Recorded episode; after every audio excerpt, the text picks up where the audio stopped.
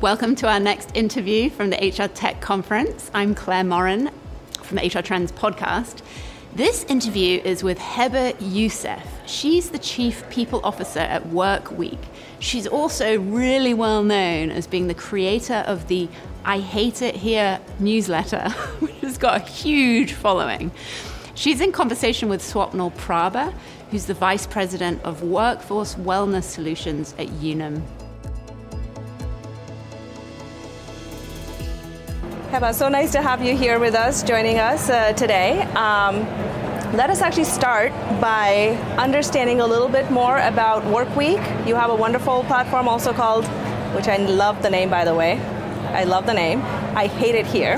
Yep. Which, by the way, it has 130,000 followers. That is a lot of followers. Yeah. So maybe if you could start by just talking a little bit, a little bit about how you ended up starting these this platform, specifically I Hate It Here platform. Yeah. So Workweek is a creator-led media company that puts creators at the core of all that we do. So when you're a creator, it's kind of hard. You don't have insurance sometimes. You don't have benefits. You don't have a team of marketers to explain to you like how to market and position your stuff. Workweek takes all of the hard parts about being a creator and kind of automates it for creators that are looking to come in house to help grow their brands. And we're specifically B2B creators. So, like, I'm not creating about anything too sexy, just HR. So we're B2B creators, and there's we have like about 20 creators across seven different verticals. And specifically, I write about HR. So I came into Workweek as their chief people officer. They also asked me to be a creator. And I said, Me, you want me to, to create something? And they're like, Yeah, we want you to be a creator. And I came up with the idea of I hate it here with Workweek. And it's all rooted in the fact that like the worst thing an HR person hears probably. Honestly, actually, there's way worse things that we hear, but I hate it here is one of them. It's the thing that we're most worried about with our talent. And I really felt like there was a voice missing in the HR space about talking about the hardships of being in HR.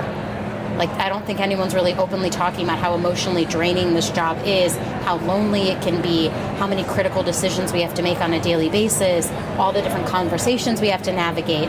And from that and that passion for reaching those HR people that do feel alone in the space, I Hate It Here was born. Well, I will say we are at HR Tech, so if Yep. nowhere else, HR is sexy here, at least today. So that's that's on point. Um, so given we are in HR Tech Lab and we and you were at Mentera yesterday, Yeah. uh, would love to hear what are some of the key themes you're taking away from Mentera yesterday and from HR Tech today. Yeah, so Mentera, the panel yesterday was all about women's health at work. And I think we're at a really interesting intersection with women's health at work specifically. In 2020, we saw a lot of women leave the workforce in waves. Mm-hmm. And I don't actually think we've fully recovered from that since 2020. And so the workforce is, we lost a lot of women. Mm-hmm. And I also think we're turning the discussion a bit more towards how do we actually support women in the workplace. What we found when everyone left was that we weren't doing a good job of supporting working women in the workplace. Women working in the workplace. That's, That's a, right. tongue, it's a tongue twister. I just did my own tongue twister. But and I think because of that, we saw those women leave, and a lot of HR teams were forced to reconcile with are our environments supporting women in the workplace. And I think that's been an interesting conversation the last three years as we talk about parental leave, maternal leave, the benefits we give to women, the invisible diseases that women often have, endometriosis. Like, there's a lot to unpack there. And so yesterday's event was all focused on how do you actually support women in the workplace? Like, what's what's the conversation that's being had? A lot around flexibility, benefits. Um, I'm excited personally for a lot of the benefits that are coming out. There's a lot of companies that are focused specifically on women's health. Um, my favorite fun fact to give is like your a medical textbook is written for a 160 pound, five, six foot man. All of the schematics about diseases and how they show up in the body are off of a description of a man. And that means there's a huge gap in data around how diseases impact women. And so that's even been an interesting conversation that there's a lack of knowledge on how things actually impact women in the workplace. So that was what Mentera was yesterday. And today at HR Tech, oh, there's like so many technologies that I'm excited about, but I think the one thing I'm really interested and scared of is AI for HR. And I wrote about it because there's like AI is trained off of all the things out there. But coming back to my first point, if all the things out there are written from the perspective of a man or how it impacts men, how can AI ever be equitable and fair? That's a great point. So I'm like really interested to see where tech goes there. Um, and the last thing is, historically, HR tech has been built for HR people. I'm really curious to see the platforms that are built for HR people to enable their employees. Because I think that's been a missing link that's missing. Employees aren't like raving about their HR systems, but they should be, maybe? Not yet. Not Maybe yet. Not yet. We'll see. Not, not yet. They're not raving yet.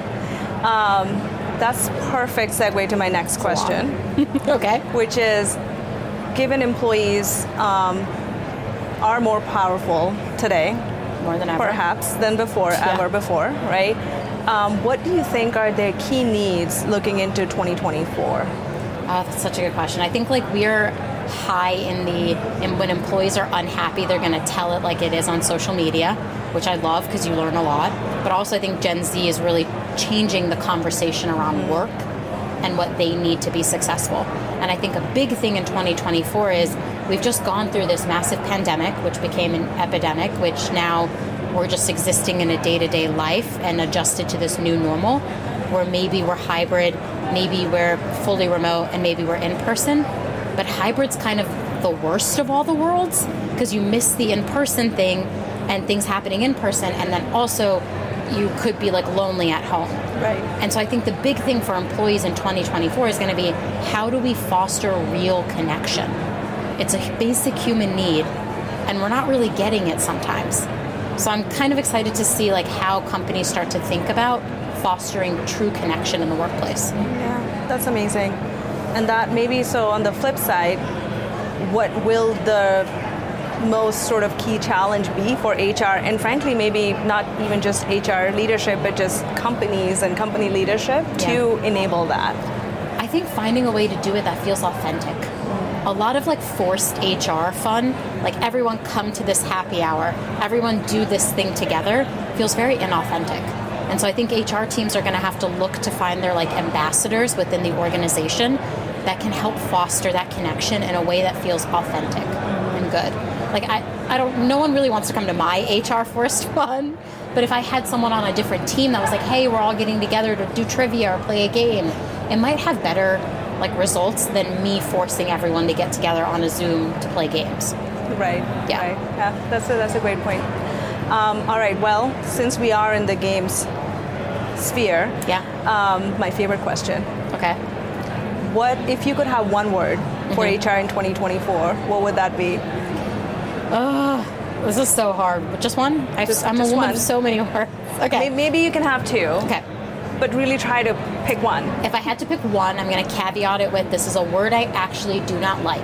Okay. The word is innovation. I don't like it because it's thrown about very loosely, like, oh, we have to be innovative. And I'm just like, what does that actually mean? But I do think right now we are at an inflection point for HR where we are reconciling with how we've always done things versus how we should do things in the future. And that means we have to be in that innovative state of mind to say, this thing does not serve us anymore. How do we build it better for this new world that we all exist in? And I just think like it's going to be the people that say this is how we've always been done are going to be facing a reckoning because they're going to have Yeah. to start to say like, how could we do this better? It's time. I think we have all the variables there. We have like the rising cost of living with inflation in the economy. We have the go to office back debate about commercial real estate and who has Right. the power. And then we have the final one where this gener- this newest generation of employees, we have five generations in the workplace, and this newest generation of employees is very vocal about what they want and need in the workplace. And that perfect storm is going to cause HR teams to have to look at everything and say, we might have to change the way we've always done things. Right. And that's going to be better. Hopefully. It's going to hurt, and then it's going to be better. I love that. Awesome. Innovation. Innovation. I, hate love the, it. To caveat, I hate that word. It's like when everyone was using disrupt. Yes. Do you remember when everyone was like, "We're going to disrupt it"? We're gonna, and I was like, "I Oh don't gosh. know. You're not going to disrupt anything." But innovation was kind of like with disruption. So Right, right.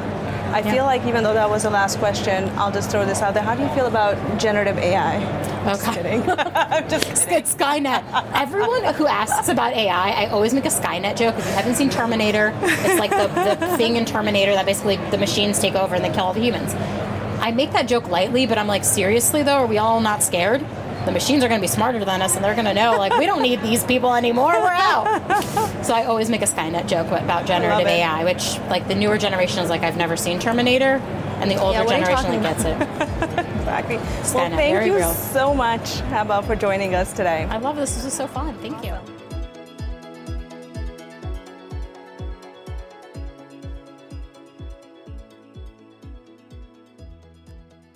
Unum is a registered trademark and marketing brand of Unum Group and its insuring subsidiaries.